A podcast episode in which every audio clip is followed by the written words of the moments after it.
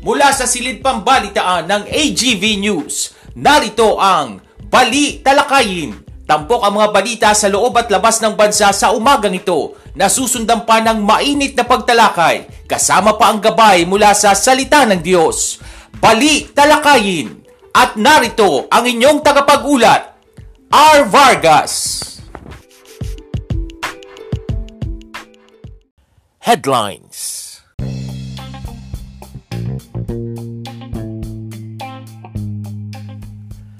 Sa ulo ng mga balita, Alert Level 1 sa National Capital Region, inirekomenda ng lahat ng Metro Manila Mayors. Paggalaw sa presyo ng mga bilihin, asahan na dahil sa sunod-sunod na oil price increase.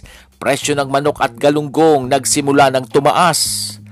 Karamihan sa mga OFW na nagpositibo sa COVID-19 sa Hong Kong nakabalik na sa trabaho ayon sa OWA at sa variant ng Omicron hindi raw gaanong malala ayon sa World Health Organization. Magandang umaga ngayon ay araw ng Webes, ikadalawamput-apat sa buwan ng Pebrero taong 2022. Ako po si R. Vargas at narito ang detalye ng mga balita.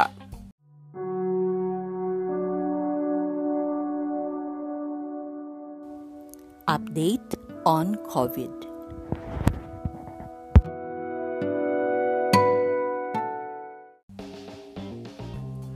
Tumaas muli sa mahigit isang libo at limang daan ang nadagdag sa mga kaso ng COVID-19 sa bansa. Nakapagtala ang Department of Health ng 1,534 na karagdagang kaso ng COVID-19. Mas mataas ito sa bilang ng 1,019 noong isang araw. Meron namang naitalang 2,729 na gumaling at 201 na pumanaw. Sa kabuang bilang ng mga naitalang kaso sa bansa, 55,449 ang aktibong kaso. 3,544,283 na ang gumaling at 55,977 ang namatay. Lahat ng mga laboratorio ay operational noong February 21 habang mayroong dalawang laboratorio ang hindi nakapagsumite ng datos sa COVID-19 Document Repository System. Pabor ang mga alkalde sa Metro Manila na ilagay na sa pinakabababang Alert Level 1 simula sa Marso 1 ang National Capital Region. Inihayag ito ni Metro Manila Council Chair at Paranaque City Mayor Edwin Olivares matapos magpulong ang mga alkalde sa ilalim ng Alert Level 1 papayagan na ang lahat ng edad na nasa interzonal at interzonal travel habang lahat ng establishmento o mga aktibidad ay papayagan na rin mag-operate o maging sa full on-site of venue seating capacity, subalit dapat sumunod sa itatakdang minimum public health standards. Inihayag ng MMC na bumuti na ang sitwasyon ng COVID-19 sa Metro Manila at mataas ang vaccination rate. Nakahanda at kaya umano ng mga alkalde sa Metro Manila na ipatupad ang itinatakdang health at safety protocols ng IATF sa ilalim ng irerekomendang Alert Level 1 status. Sa Alert Level 1, aalisin na ang karamihan sa restrictions sa capacity at travel at mananatili naman ang pagsusuot ng face mask at social distancing. Handa na ang Metro Manila na isa ilalim sa COVID-19 Alert Level 1 sa Marso kung ito ay aaprobahan ng Interagency Task Force o IATF on Emerging Infectious Diseases. Ito ang sinabi ni Health Secretary Francisco Duque III. Sinabi ng kalihim na ngayong Webes ng gabi pa magpupulong ang IATF para pag-usapan ang susunod na alert level.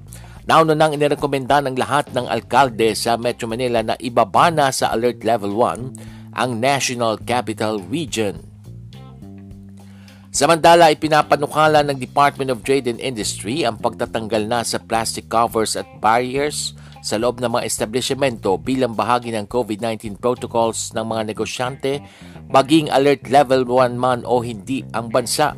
Ayon kay Trade Secretary Ramon Lopez, ipapanukala niya ito sa Interagency Task Force o IATF.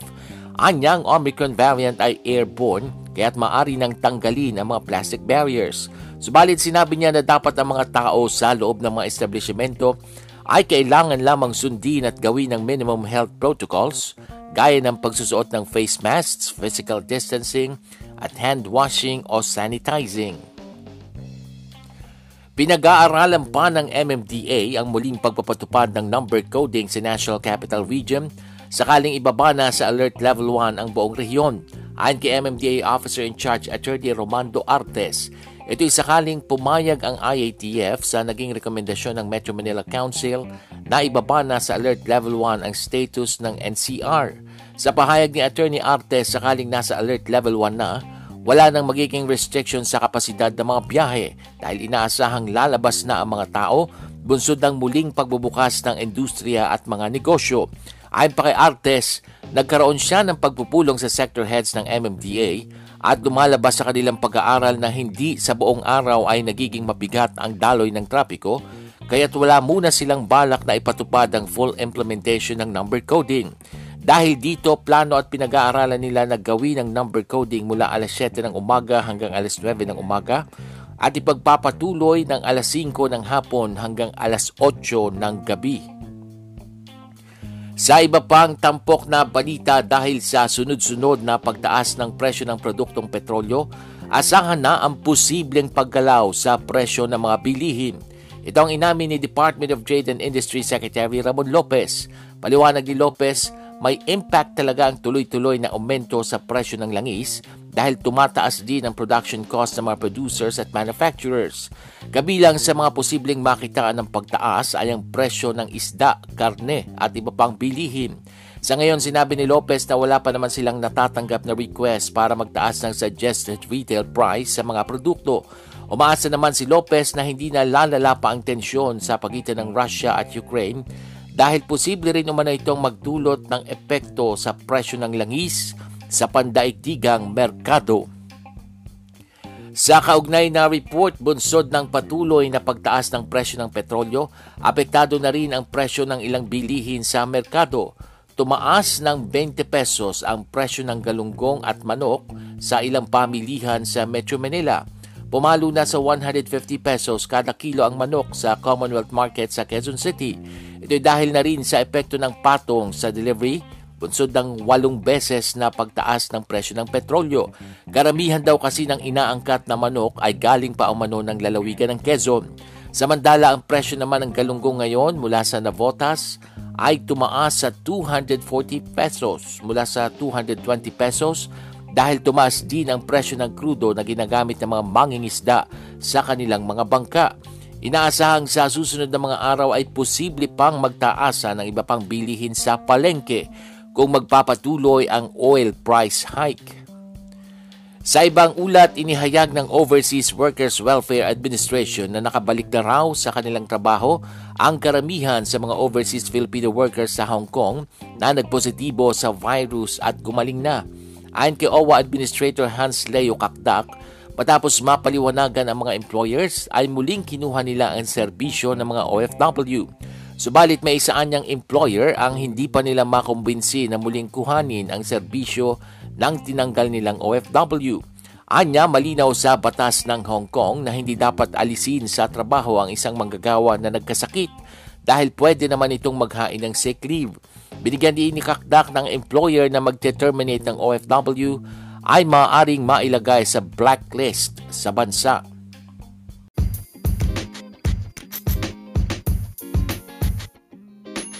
Balitang Eleksyon.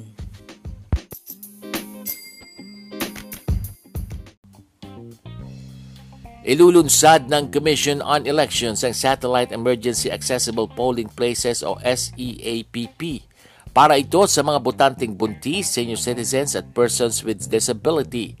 Ilalagay ang SEAPPs sa mga lugar gaya ng Hospicio de San Jose sa Maynila na may 167 voters, sa Tahanang Walang Hagdanan Incorporated sa Cainta Rizal na may 81 vo- voters, at sa National Vocational Rehabilitation Center sa Quezon City na may 420 voters.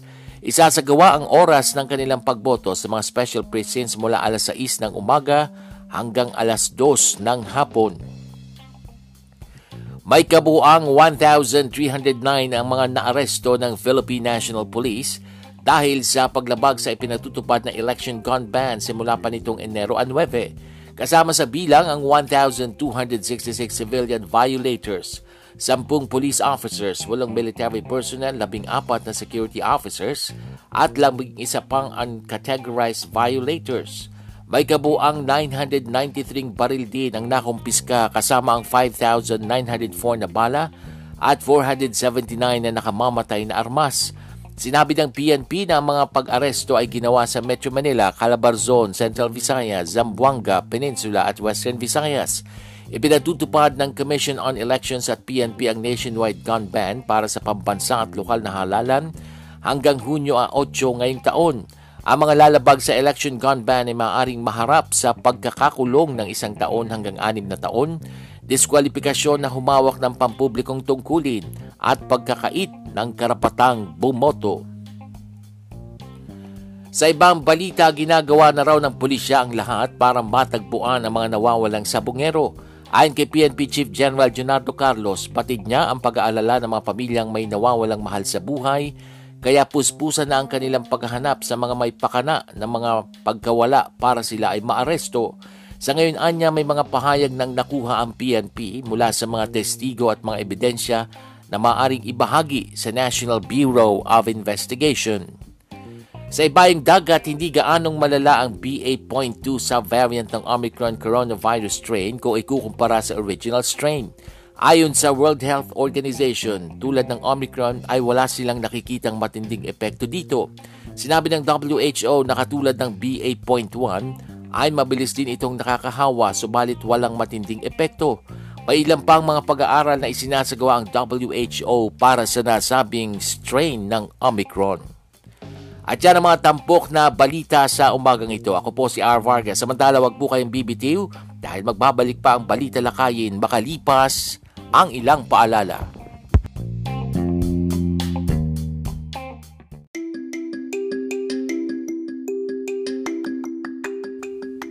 Ngayong nalalapit na ang eleksyon, ano ang mga dapat tandaan sa pagboto sa gitna ng pag-iral ng pandemya? mananatiling in person pa rin ang magiging botohan. Ibig sabihin, kailangan pa rin pumunta sa mga voting center para makaboto. Maglalagay ang COMELEC ng health screenings sa mga voting centers. Ipatutupad ng mahigpit ang social distancing kung kaya't babawasan ng tao sa loob ng polling precinct.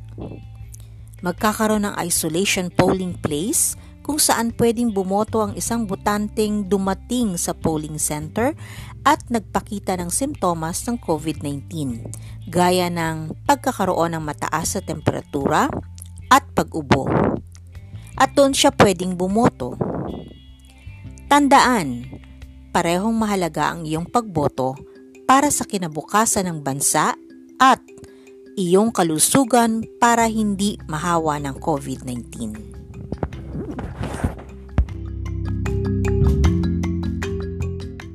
paalalang hatid ng programang ito.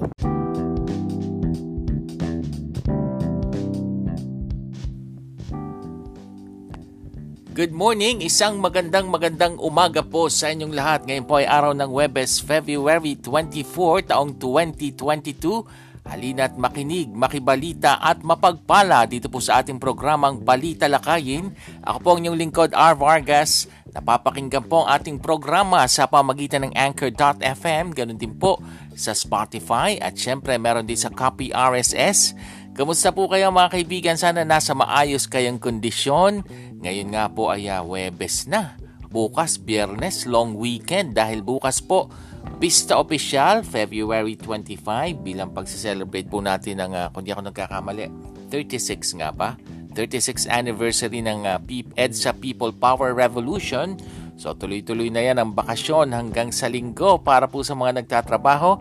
Enjoy nyo po ang inyong pahinga. Dire-diretso na po tayo sa ating palatuntunan. Shout out po sa lahat ng nakikinig sa ating programa. Wala tayong natanggap ngayon ng mga pa-shoutout. Ano? Pero shoutout po sa lahat ng nakikinig sa podcast program na ito. Hindi lamang po dito sa Pilipinas, kundi sa iba't ibang bahagi ng mundo.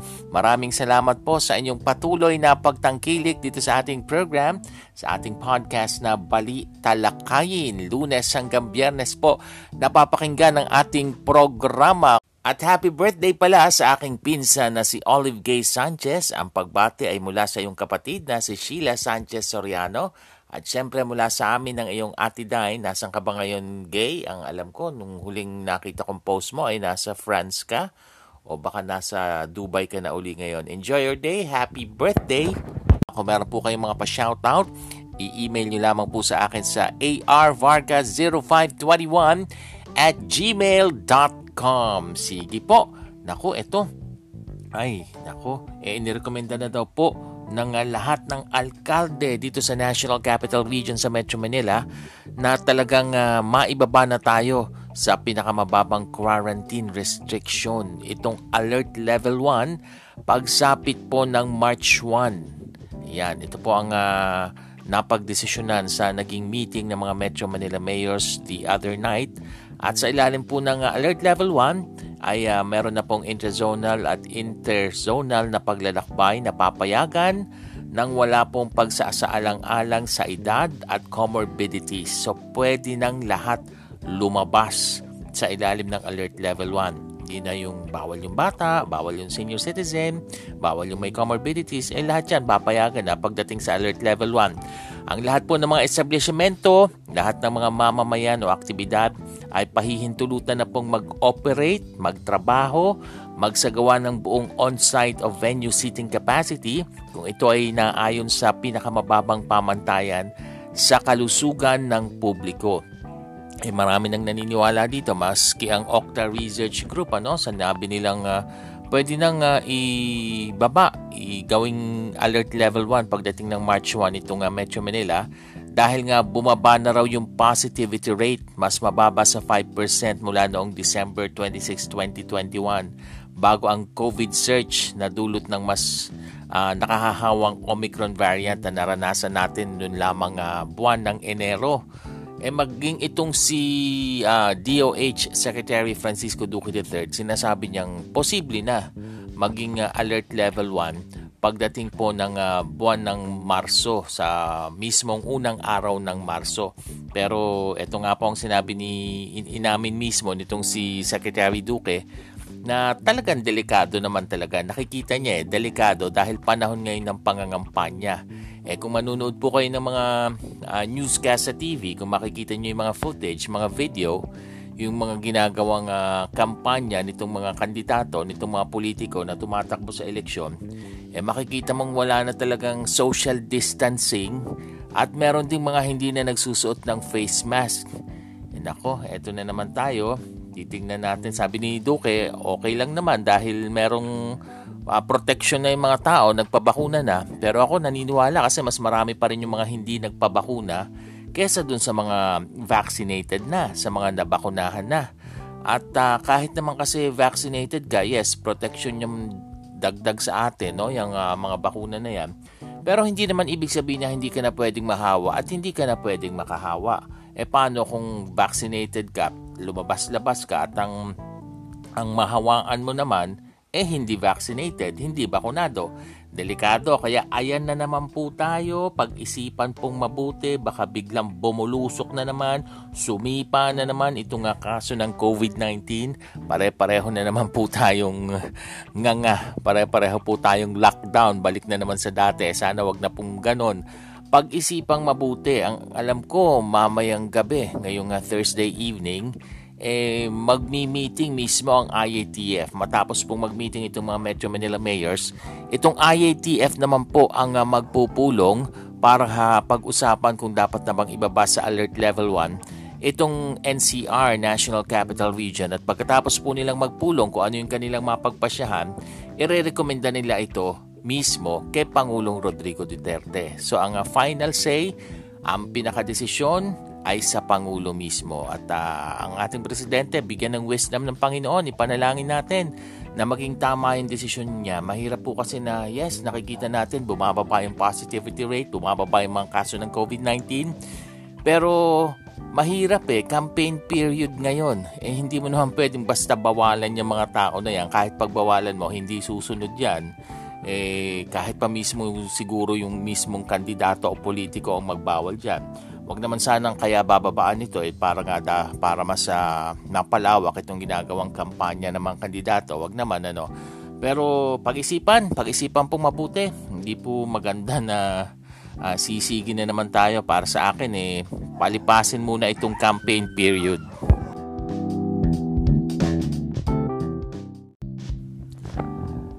Sa kabilang dako naman po, aba e bunsod ng sunod-sunod na pagtaas ng presyo nitong produktong petrolyo noong nakaraang Martes, pangwalo na no, pangwalong sunod-sunod na yung ating uh, ibinalita.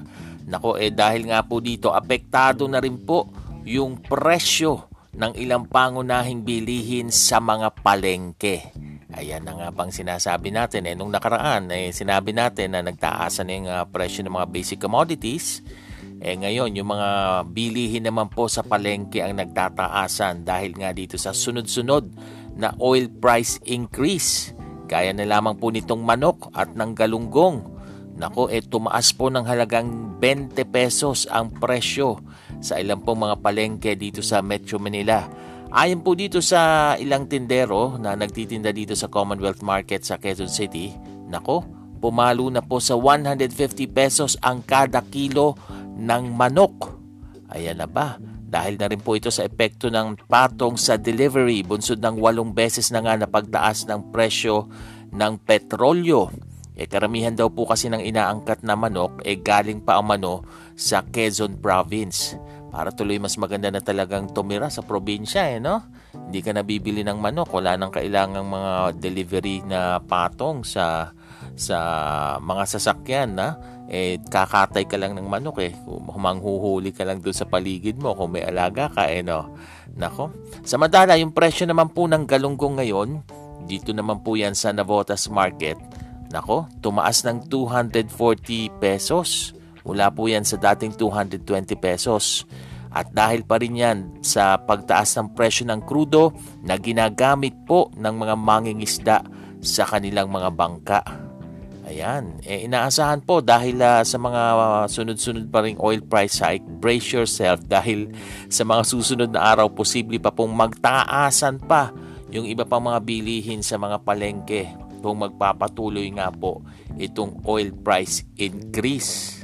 At isa pong grupo ng uh, mga mangingisda, itong uh, pambansang lakas ng kilusang mamamalakaya ng Pilipinas o pamalakaya, ang humihiling na po ng uh, pakikipag-meeting o dialogo dito sa Bureau of Fisheries and Aquatic Resources o BIFAR at sila po ay uh, umaapila ng fuel subsidy at ayuda mula po sa ating gobyerno.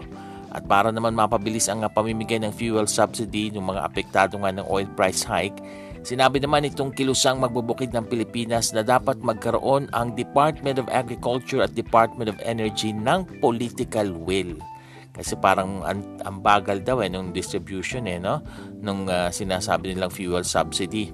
Ito naman pong uh, samahang industriya ng agrikultura ang nakikita po nilang solusyon para maibsan ang hirap ng uh, nasa sektor ng uh, pagsasaka o agrikultura ngayon dahil sa oil price hike eh suspindihin itong value added tax o VAT sa produktong petrolyo. Ito daw ang solusyon na pwedeng uh, mangyari.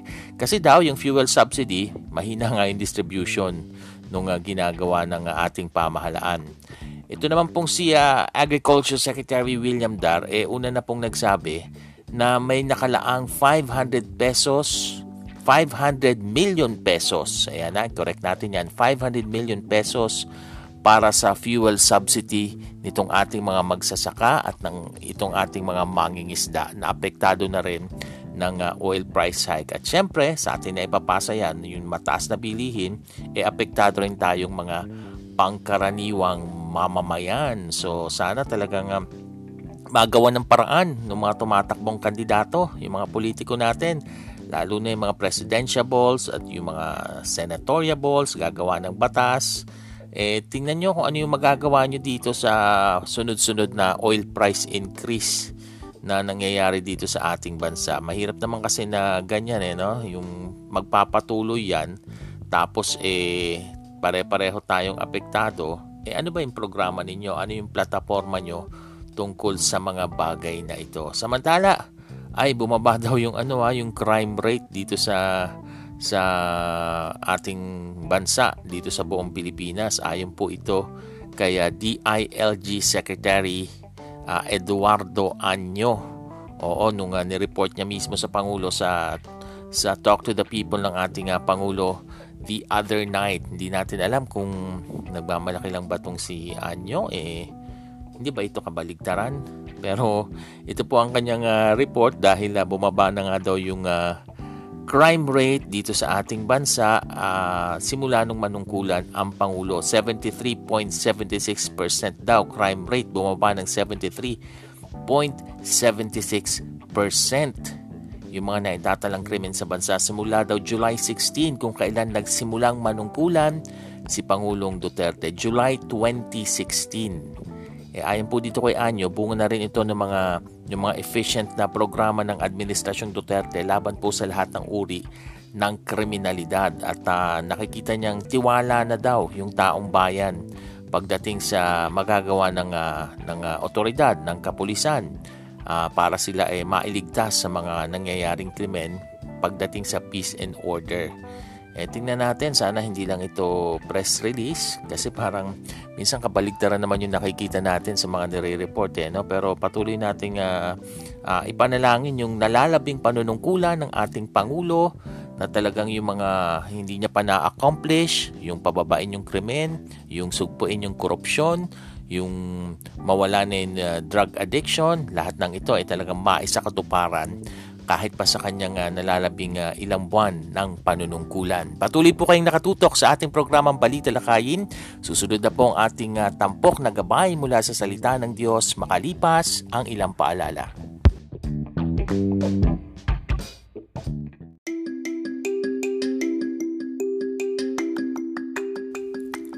Paano makatitipid ng tubig ngayong tag-init? Isara ang gripo habang nagsasabon ng kamay nagsisipilyo, nag-aahit, kahit pa kung nagsasabon o nagsashampoo habang naliligo. Buksan na lamang ito kung magbabanlaw na. Mag-recycle ng tubig. Ang pinagbanlawang tubig mula sa nilabhang mga damit o pinaghugasan ng mga pinggan ay pwedeng gamitin ng pambuhos sa CR, panlinis sa garahe, pandilig sa halaman at panlaban ng basahan paalalang hatid ng programang ito.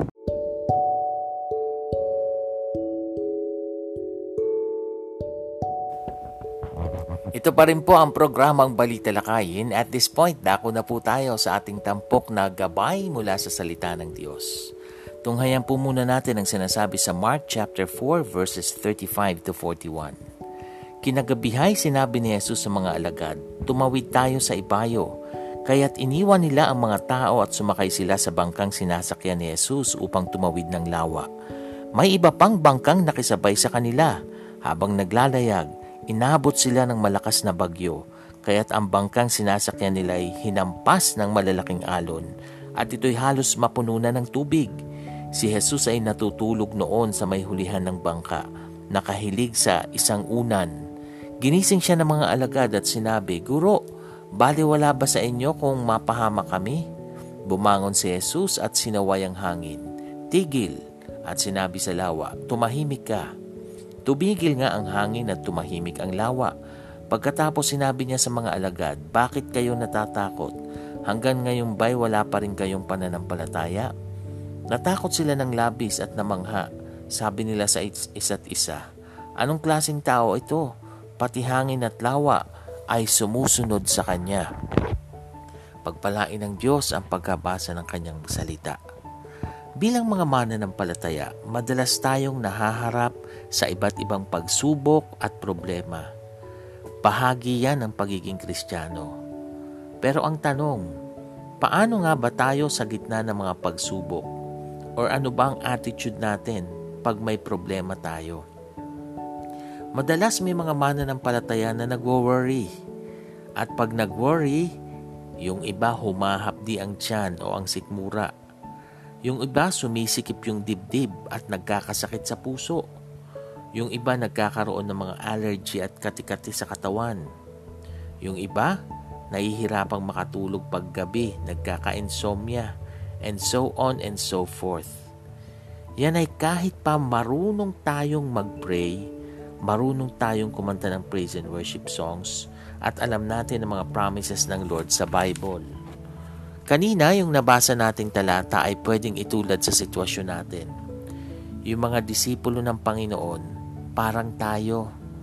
Marunong silang maglangoy at alam nilang sumagupa sa unos. Eksperto sila dyan eh, mga mangingisda sila. Pero nakalimutan nila ang mga bagay na yon. Nataranta kasi sila dahil sa pagsubok. Yung mga alon, hangin, unos at bagyo ay maihahalin tulad sa mga problema at kabigatang nararanasan natin. Ang Panginoong Hesus dito ay kumakatawan mismo sa Kanya. Tayo rin na mga mananampalataya, nakakalimutan natin yung mga promises ng Panginoon pag nataranta tayo, pag nagwo-worry tayo. Mas nagfo-focus kasi tayo sa laki ng problema kaysa sa mas malaking magagawa ng ating Diyos. Yan ay pag dumating na yung mga unos at bagyo sa buhay. Pero ginising nila ang Panginoon at humingi sila ng tulong sa Panginoon tayo rin pwede tayong manalangin, pwede tayong humingi ng tulong sa Panginoon. At kung paanong pinakalma ng Panginoon ang unos, ang hangin, ang alon at ang bagyo, pwede niya ring pakalmahin ang ating nabibigatang damdamin. Pwede niya ring pakalmahin ang mga pagsubok at problemang nararanasan natin. Ikaw, paano ka ba humarap sa mga problema sa buhay? Bakit hindi mo idulog sa Diyos at magtiwala sa Kanya ng lubusan? Tayo po ay manalangin. Diyos amang makapangyarihan sa lahat, sa iyo namin ipinagkakatiwala ang aming buhay, ang mga unos, bagyo na nararamdaman namin sa aming buhay. Ikaw po ang magpakalma nito. Tulungan mo po kami. Hindi po namin kakayanin ito kung wala ka sa amin. Salamat po sa pangalan ng aming Panginoong Heso Kristo. Amen. At dyan na po nagtatapos ang ating programang Balita Lakayin. Muli niyo po kaming subaybayan sa susunod nating pagsasahing papawid. Ako po si R. Vargas. Maraming salamat. Pagpalain po tayong lahat ng ating Diyos.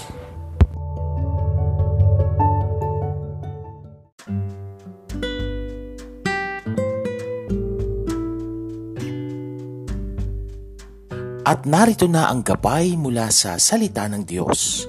Tampok ang pagbubulay-bulay sa kanyang salita. This podcast program is open for advertisements and commercials, for blogs and announcements of your upcoming events, and even for political ads at a very low rate. Avail now of this promo you may contact 0920-745-8869 for details or send your queries to arvargas0521 at gmail.com.